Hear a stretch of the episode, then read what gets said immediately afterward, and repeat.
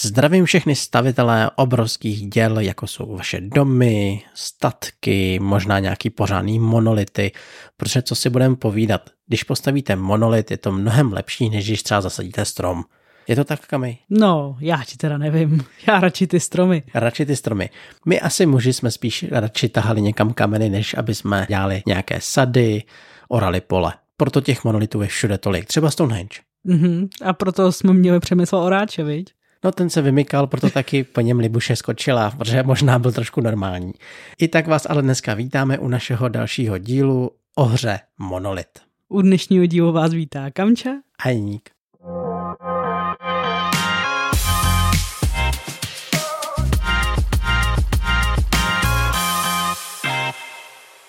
A máme tady zase klasický začátek, takže pokud nám něco chcete napsat, cokoliv nám říct, cokoliv nám skritizovat nebo nám něco dobrého samozřejmě poradit, tak můžete napsat na sociální sítě, na mail, prostě kdekoliv, kde nás najdete. Zároveň jako vždy připomeneme, že máme už svoje Hero Hero, takže pokud byste nás chtěli virtuálně pozvat na kafe jednou měsíčně, tak můžete tak učinit. A díky moc všem našim podporovatelům a také zároveň všem, kdo nás poslouchají, protože nás posouváte stále, stále dál. Pokud jste si náhodou nevšimli, tak bych jenom ráda řekla, že každé úterý děláme většinou živák na našem Instagramu. Zkoušeli jsme i nějaký jiný varianty, ale zatím teda stále jsme na Instagramu a na Instagramu podcast v krabici většinou to bývá teda večer. V úterý večer třeba kolem půl desáté tento čas je zvolen jenom proto, že uspáváme naše mrňata a nemáme potom záruku, že by jsme nemuseli ten živák přerušit. V minulém díle jsme si povídali o legendách dávnozemě, předtím ještě dokonce o krásné tajuplné hře věc a také jsme si povídali o hře, která se jmenuje Kniha kouzel. Zde už totiž narážíme na autora hry Monolitu, protože tento autor je napsán i na knize kouzel. A není to nikdo jiný než Phil Walker Harding, což je autor, který vlastní studio Joey Games. A co se týče nějakých informací o něm, tak rozhodně to není žádný nováček, krom teda knihy Kouzel a Monolitu udělal hrozně známou hru, která se jmenuje Sushi Go, a mimo jiný třeba taky hrozně známou hru Moje knihovnička. U hry Sushi Go se ještě zastavíme, protože tato hra je zajímavá nejen z toho, že to je jeho asi nejúspěšnější titul, ale také to, že se vyskytuje ve 20 jazykových mutací a pozor, už se toho prodalo více než 1 milion kopií. Každopádně jinak teda autor je ze Sydney, je to Australan, a já, když jsem se dívala na hry, který dělá, tak dost často se věnuje hrám pro děti. Mimo jiný jsem viděla, že třeba udělal hru na motivy seriálu eh, Bluey, což je takový jako seriál, který tady docela často u nás doma zní, protože dcerky ho zbožňují. A je to jeden z mála seriálů, který, když se na ně dívá rodič s dítětem, tak je docela jako vtipný, takže určitě pokud neznáte, tak se na to mrkněte. Phil i přesto, že má svoje vydavatelství, které si založil teprve nedávno, tak on spíš funguje tak, že dodává ty hry různým vydavatelstvím velkým, jako je Kosmos, Simon, Ravensburg, Zímení. A proto ho teďka u těchto dvou her, které jsou na českém trhu novinkou, najdete jak u Simonu, což je právě Monolith, a nebo u Space Boys, které zase najdete u hry Kniha kouzel. Pokud by vás zajímala kniha Kouzel, tak na knihu Kouzel, jak už jsme zmiňovali, jsme dělali živák, který je na YouTube. Takže tam o tom mluvíme, ukazujeme, co se nám líbí, co se nám nelíbí. Je to taková ne úplně recenze, je to spíš pokec nad hrou, ale pokud by vás prostě zajímalo cokoliv o té hře, tak myslím, že už tam to budete schopný najít a trošku se třeba rozhodnout, jestli to pro vás je to pravý ořechový. Samozřejmě bychom se mohli i pozastavit u vydavatelství Simon, ale myslím si, že to je tak známé vydavatelství, že bych spíš mlátil prázdnou slámu, ale přeci jenom se musíme uvědomit, že pod tímto vydavatelstvím vznikly hry jako je Blood Rage, Ankh, Zombicide a to v různých tisících variant v uvozovkách a právě oni teďka přišli i s Monolitem, což mi přijde taková malinkatá hra a opravdu to malinká hra je. Přeci jenom je to hra pro jednoho až čtyři hráče na nějakých 40 minut. Na krabici píšou 30, tam asi záleží, jak moc dumáte, protože my máme tendence možná trošku, nebo my. Dobře, možná spíš já mám tendence trochu víc dumat a analýza paravíza tady prostě funguje, takže proto nám to trvá o něco déle.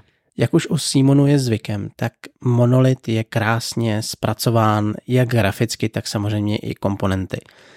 V zásadě se jedná o hru, kde si skládáte tetrisové dílky k sobě, ale ne do plochy, ale tentokrát jdeme do 3D.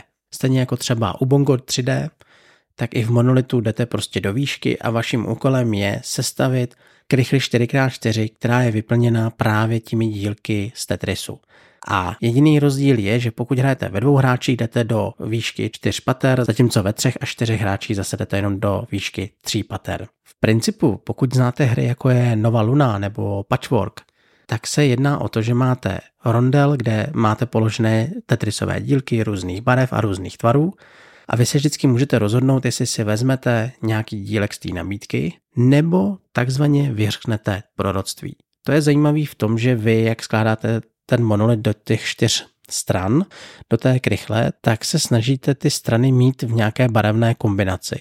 Protože vy si vždycky vyberete na začátku hry svoji destičku, která jasně vyznačuje, které strany mají mít jakou barvu a do té barvy samozřejmě se snažíte ten kvádr postavit. A to proroctví funguje tak, že vy jak to stavíte, tak si můžete místo dílku říct, tahle ta strana modrá bude mít 12 dílků a vezmete si ten konkrétní žeton, dáte si ho na tu stranu a pokud se vám to na konci hry povede, tak za to dostanete 12 vítězných bodů. Tady tě určitě doplním v tom, že každé proroctví je tam pouze jednou, takže pokud vám někdo vezme třeba proroctví o 13 dílcích, že prostě ta strana bude mít 13 oranžových eh, dílků, tak už nikdo jiný tu 13 mít nebude. Každá je tam prostě jenom jednou. Tady tě kam jenom maličko opravím v tom, že strašně záleží, kolik hráčů hraje. Samozřejmě, když hrajou čtyři hráči, tak tam těch proroctví je maličko víc, ale třeba ve dvou nebo ve třech je to samozřejmě o to víc ořezaný, aby ty hráči měli tendenci se o to víc prát. Ale k tomu se taky dostaneme, protože jenom závěrem řeknu, že v momentě, kdy nějaký hráč dokončí tu svůj krechli, zahájí konec hry, každý dohraje své kolo, aby všichni měli odehráno přesně a jde se počítat vítězný body. A jak už to tak bývá, hráč, který má nejvíc vítězných bodů, vyhrál. Může se i stát, že tu krychli vůbec nedokončíte.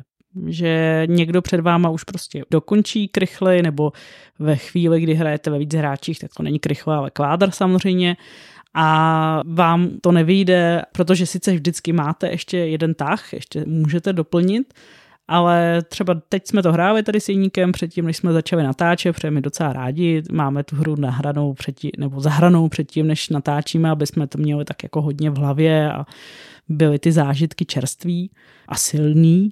A tady se prostě Jeníkovi třeba nepovedlo dneska dokončit svoji krychly. Já jsem tušil, že to dneska na mě práskneš. Je to tak, prostě. Jo, je to tak. Dneska se mi to nepovedlo a samozřejmě ten bodový rozdíl byl dosti znatelný. Takže si hlídejte svého protivníka mimochodem a nevěřte mu, když vám bude říkat, že to dneska nesloží, že to je nějaký komplikovaný. no jo, no, ale měla jsem fakt, teď by se skoro dalo říct, spekla štěstí, tak. Ano, spekla, spekla, tak. spekla štěstí. Poslední věc, kterou ještě řekneme k pravidlům nebo k hraní monolitu je, že vy vždycky na začátku setupu si vyberete jednu karet staveb. To je takové malé zadání, takový malý úkol, který vás provází, řekl bych, půlku hry, mm-hmm. protože vy na té kartě máte zobrazený tvar toho monolitu, který musíte postavit, než ho celý uzavřete. Jednou to je nějaká zeď, někdy to je příčka, někdy to je takový schody, dokonce když si najdete v pravidlech odkaz na Simony, na tu jejich domácí stránku, tak u monolitu je možnost ještě vytisknout další dvě karty staveb. K ním se taky dostaneme, ale jenom jsem chtěl podotknout, že tohle tam na vás taky čeká, že musíte plnit právě tenhle ten malinkatý úkol a pokud se vám to povede, jako prvnímu dostáváte víc vítězných bodů, než mají potom ty ostatní. Určitě se vyplatí potom jít a snažit se to splnit. V každém případě, protože 10 vítězných bodů v té hře je opravdu hodně a může vám to vyhrát nebo prohrát hru. A protože jsem tento dodatek zmínil já, tak rozhodně chci říct, že se jedná o můj největší plus. Stavba tohodle úkolu mě asi baví ze všeho nejvíc, protože vy máte klasické zadání, který vám říká, na kterém bodě má být kolik stupňů výšky toho vašeho monolitu a tím vytváříte v fúzovkách ten obrazec. To mě opravdu hrozně baví. Dneska jsme měli nějakou přímku, která šla skrz celý monolit a bylo to hrozně fajn, protože jsem sledoval, jestli ta kamča to stihne, nebo jestli to stihnu dřív já. Zároveň jsem samozřejmě musel podle toho vybírat ty dílky, abych náhodou nějaký jiný stupeň nepřešvihl v zadání a tím pádem nestratil tu možnost získat ty vítězné body. Je pravda, že ty karty staveb jsou opravdu zajímavý a prostě tomu přidávají rozhodně za mě nějaký jako body navíc. Kdyby to tam nebylo, tak by to bylo mnohem suší a takový jako jednodušší. Takhle opravdu musíte přemýšlet nad tím, jak to postavíte. Snažíte se samozřejmě dostávat body za každý podlaží, protože tam potom, když jste první, kdo třeba první patro, pak druhý patro má celý zaplněný a tak, tak dostáváte taky body vítězný ale tady musíte prostě ještě opravdu taktizovat a přemýšlet, jak to postavit. A někdy je to fakt složitý, protože tady třeba my jsme teďka hráli opravdu tu variantu, že tam diagonálou jde jakoby vyšší zeď, dejme tomu, a zbytek jsou nízký, ale pamatuju si, že jedna z prvních her, kde byla, myslím, jenom jedna krajní mohla být vyšší a jinak ostatní byly jedničkový dokonce, mám pocit. A to bylo docela jako docela triky. Jo, jo, to bylo o tom, že jste vytvořili takový velký elko. Že na jedné straně jste měli výšku 4 a potom ostatní už měli výšku jenom jedna. No. A to bylo hezký. Bylo to hezký, ale bylo to docela jako minimálně na tu první hru, než mi to trošku došlo, jak to vlastně má být postavený, tak jsem eh, se docela zapotila u toho.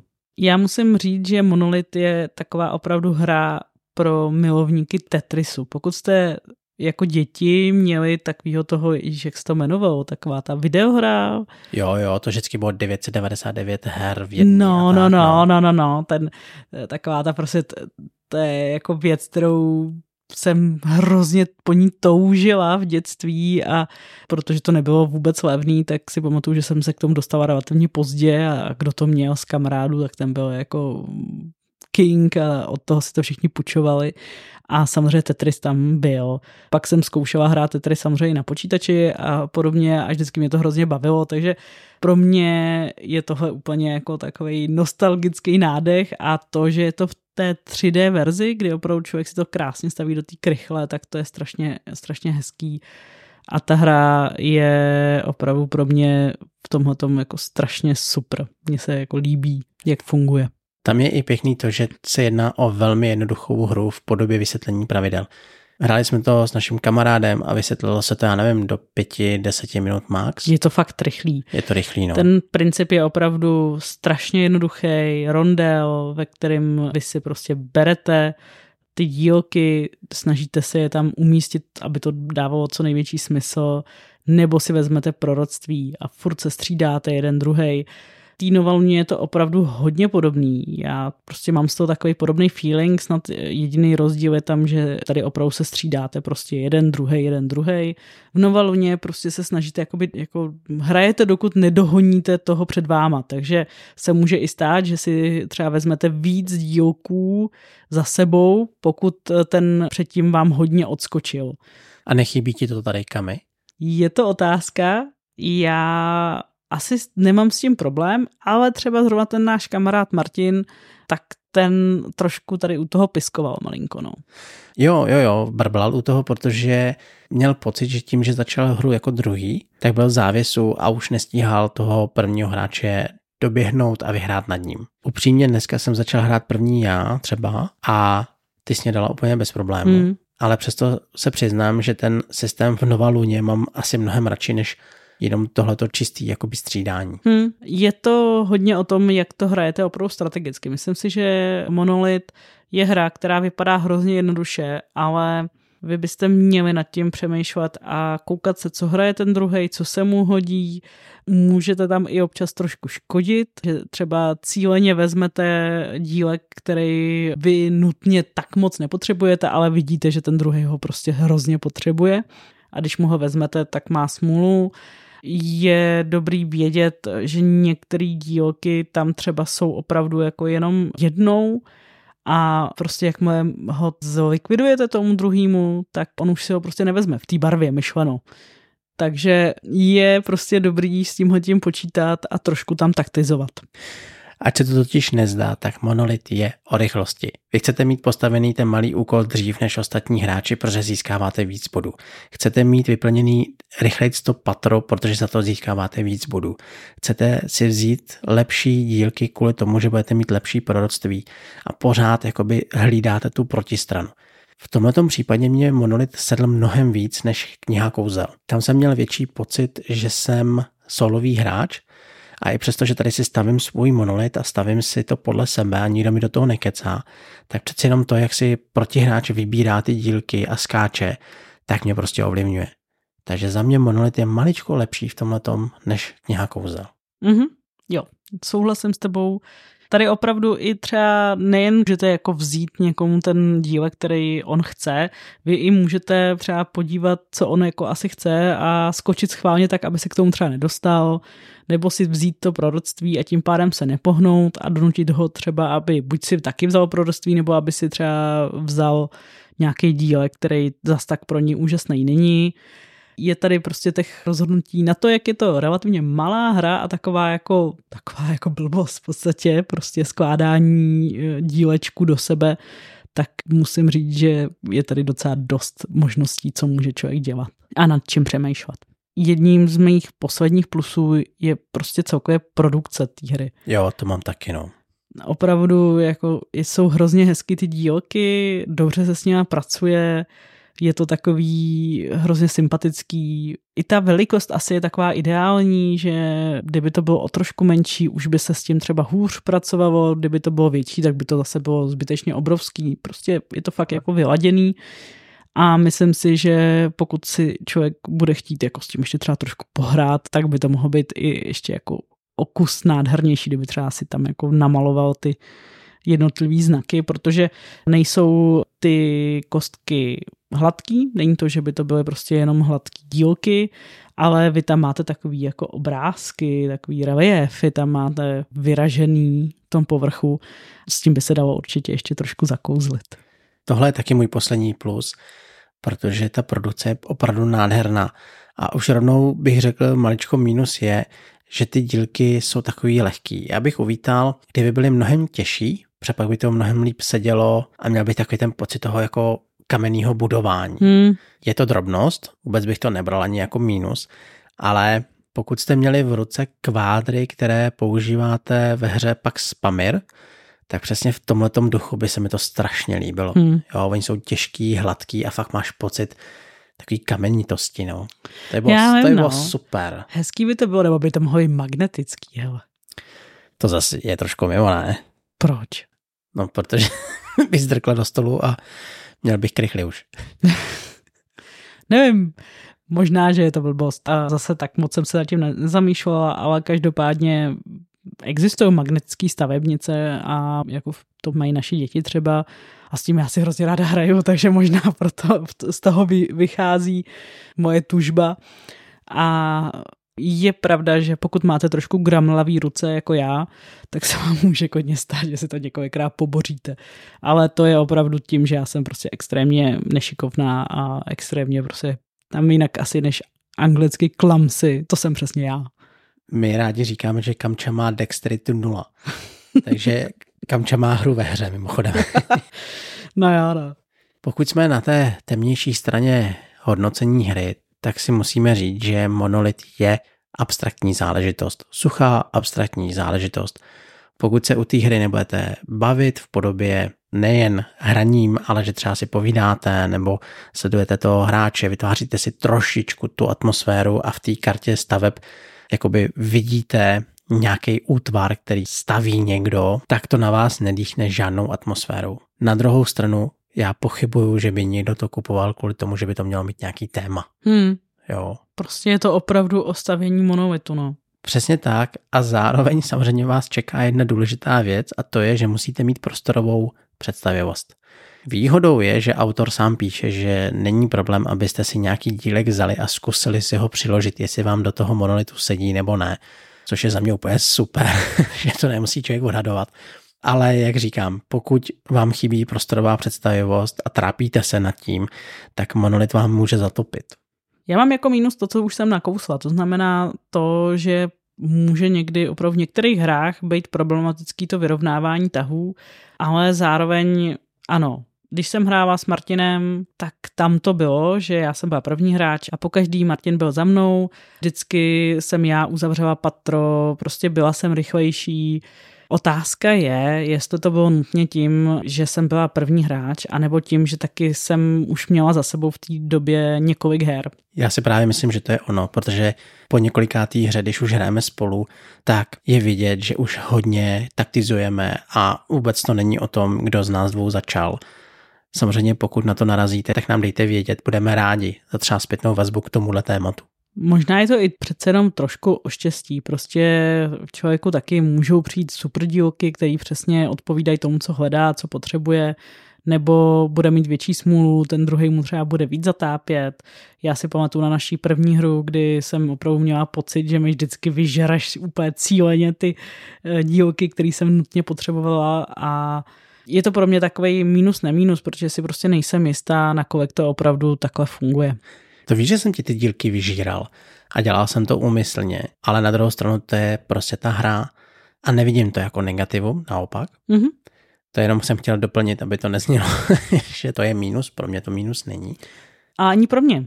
Jo, to vyžírání dílku, já ho mám tady jako takový zmíněný mínus možná akorát v tom, že pokud nemáte rádi takovýho typy her, že tam jako si prostě, tady si jako přece jenom trošku škodíte, nebo můžete si škodit. Ono je to takový, strašně záleží, jak to kdo vnímá. Já věřím tomu, že tahle hra se dá hrát i tak, že opravdu člověk vůbec nesleduje, co ten druhý tam má, co dělá a prostě si jenom čistě jede svoji krychličku nebo kvádříček. No já si myslím, že to nejde kamy. A to z toho důvodu, že ty strašně přemýšlíš nad tím, kam se chceš posunout a vzít si ten dílek a tím pádem jako už přemýšlíš na tom, jako jestli ten protihráč udělá ten pohyb, který ty potřebuješ a tím pádem musíš vzít třeba dílek, který se ti úplně nehodí, aby náhodou nedošáhl pro ten další. Takže furt se tady nějakým způsobem ovlivňujete, ale máš pravdu v tom, že pokud budete chtít, můžete být na sebe hodný. Mm-hmm. To můžete. Určitě můžete a myslím si, že prostě jsou i hráči, kteří to opravdu dělat nebudou, že by jako cíleně koukali a že by to tak moc promýšleli. Určitě, no. Jo, na krabici je napsaný 8 plus věk a já si myslím, že by to mohlo odpovídat, dokonce si myslím, že by se to asi dalo hrát i s menším dítětem, ale to menší dítě už prostě nebude podle mě jako vůbec schopný promýšlet právě to, jak to tam bude. To si tam bude prostě skládat nějakým způsobem do krychličky tu krychličku a bude se to nějak snažit vymyslet, ale nebude pro mě se schopný přemýšlet nad nějakou strategií. No, vidíme. Já teda si nevím představit, že osmiletý dítě to hledá. Já si myslím, že jo. Jo, tak to budu jenom rád, no. Hele, já si myslím, že opravdu by to osmiletý dítě dát mohlo a dokonce bych řekla, že pokud by to člověk hrál třeba bez té karty staveb, tak by možná to dokázala nějakým způsobem hrát i naše dcerka. To zní, že to s ní vyzkoušíš. No, chci to zkusit. Mám to v plánu. Myslím, že by se jí to mohlo moc líbit. No a já jdu na svůj poslední mínus, což je výběr dílku do rondelu. Protože tady nemáte žádný pytel, nemáte kam ty dílky dát. A vy je musíte nechat ve výku krabice a vždycky je o tam tu tahat právě do té nabídky. A to mi přijde maličko nešikovné v tom, že je to náchylné na podvádění, je to náchylné na to, že vám ruka vlastně prozradí, jaký dílek máte v pazourách. A zároveň stejně jak u toho stolu sedíte a pohybujete se a pijete třeba čaj nebo cokoliv, tak vám to oko vždycky zabrouzdá na to rozložení těch dílků. A vy najednou si všimnete, že třeba vpravo nahoře je barva, kterou potřebujete. A já to samozřejmě také hrát nechci, mě to, mě to vadí, protože to strašně člověka jako svádí a nedělám to, ale bez toho pytle to prostě nejde vymyslet jinak. Tam bych jenom chtěla říct, že i v pytlíku, když bys hmatal do pytlíku, tak třeba tvar toho, co si taháš, ucejtíš. To ano, ale ne už barvu. No to ne, no, to je pravda. Ale... V pravidlech je napsáno, že musíte i hned, co našáhnete na první dílet, jako vzít. Hmm. Na druhou stranu musíte věřit těm protihráčům, že to tak prostě dělají. No. Hmm, jasně. To určitě by mohlo být mínus, pokud někdo má prostě skony podvádět. Tady by se dalo podvádět asi docela snadno. Na druhou stranu vy vždycky vlastně vezmete dílek, na to místo pohnete krystalem a ten dílek, co si losujete, tak vždycky dáváte jakoby tam na ten, kde původně ten krystal byl. A tím pádem docela to trvá, než se k tomu zase jako dostanete. Takže je otázka, nakolik to člověk je schopný až takhle jako promysle propočítat, že by třeba jako bral cíleně, že by trošku podváděl, bral si nějaký dílky, který chce a pak jako doufal, že se dostanou k němu, až bude on na řadě zase. Nejsem si tím jistá, nebo minimálně já si to teda neumím představit, že bych to dokázala spočítat. Jasně, já neříkám, že to boří celou hru, to v žádném případě. Ale že to je nešikovný, to ano. Za hmm. mě teda, za mě. To asi jo. Akorát ten pytel by prostě musel být fakt docela velký, protože no to jo, no. těch dílků je hodně a jsou velký, takže to prostě nemůže být nějaký mini pytlíček. Než půjdeme na závěrečné slovo, tak jsem chtěl ještě podotknout jednu věc, že pravidla jsou hezky přeložená, nenašli jsme tam žádné chybky, žádný překlepy, nic, což je úplně super, ale mám tam takový drobný mínusek. Ty chybějící nápisy, viď? Přesně tak. Vy totiž u karet staveb máte v anglické verzi napsáno, co by to mělo reprezentovat. Schody, zeď, oblouk nějaký, účko a vy to tam máte přímo napsaný, takže vy když stavíte ten monolit, tak trošku to maličko téma má a je obrovská škoda, že to na české verzi není. Osobně teda nemám tucha, jestli se jedná jenom o českou verzi nebo jestli jiné jazykové mutace tohleto postrádají. Úplně jsem potom nešel, jenom jsem si všiml, když jsem koukal na obrázky, ale hlavně, když jsem koukal na ten bonusový obsah na stránkách Simonu, tak jsem si všiml, že jedna z těch karet se jmenuje Schody a uvědomil jsem si, že to na českých kartách není, což je škoda, drobná, maličká škoda, ale nic prosím vás zásadního a jak říkám, pravidla jsou suprový, bez problému. No a tím jdeme do závěrečného slova. Kami, ujmeš se ho? Tak jo, já myslím, že Monolith je hra, kterou ocení každý člověk, který v dětství hrál Tetris, koho baví si jednou za čas dát místo nějaký epický příběhovky, tak něco takového jako abstraktnějšího, co docela slušně zavaří mozkový závity. A myslím si, že monolit rozhodně na našem stole se bude objevovat a že zůstane docela dlouho. Já si totiž myslím, že Monolit u nás maličko dopadne jako kaskádie. Hra, o které jsem moc nečekal, která se mi líbila vizuálně, protože, co budu říkat, krabice je úžasná, barevně úžasná. A najednou jsem při hraní si řekl, ty, jo, to je paráda, prostě mě baví skládat si ty kostičky k sobě, jet nahoru, plnit ten mini úkol a u toho pít kafe, kecat se svou ženou. Bylo to hrozně hezké překvapení a stejně jako ty, Kami, já budu rád, když se ta hra objeví vždycky na tom stole a věřím tomu, že mě bude bavit opravdu hodně dlouho. No a tím si myslím, že asi naše recenze hry Monolith končí. Moc vám děkujeme za váš poslech a za vaši podporu. Pokud byste cokoliv chtěli k monolitu nebo i k čemukoliv dalšímu říct, tak se nám můžete ozvat. Stejně tak vás rádi uvidíme na našich úterních živákách, které jsme zmiňovali na začátku. A mějte se krásně. Mějte se úžasně a pařte hry, jak můžete. Ahoj. Čau.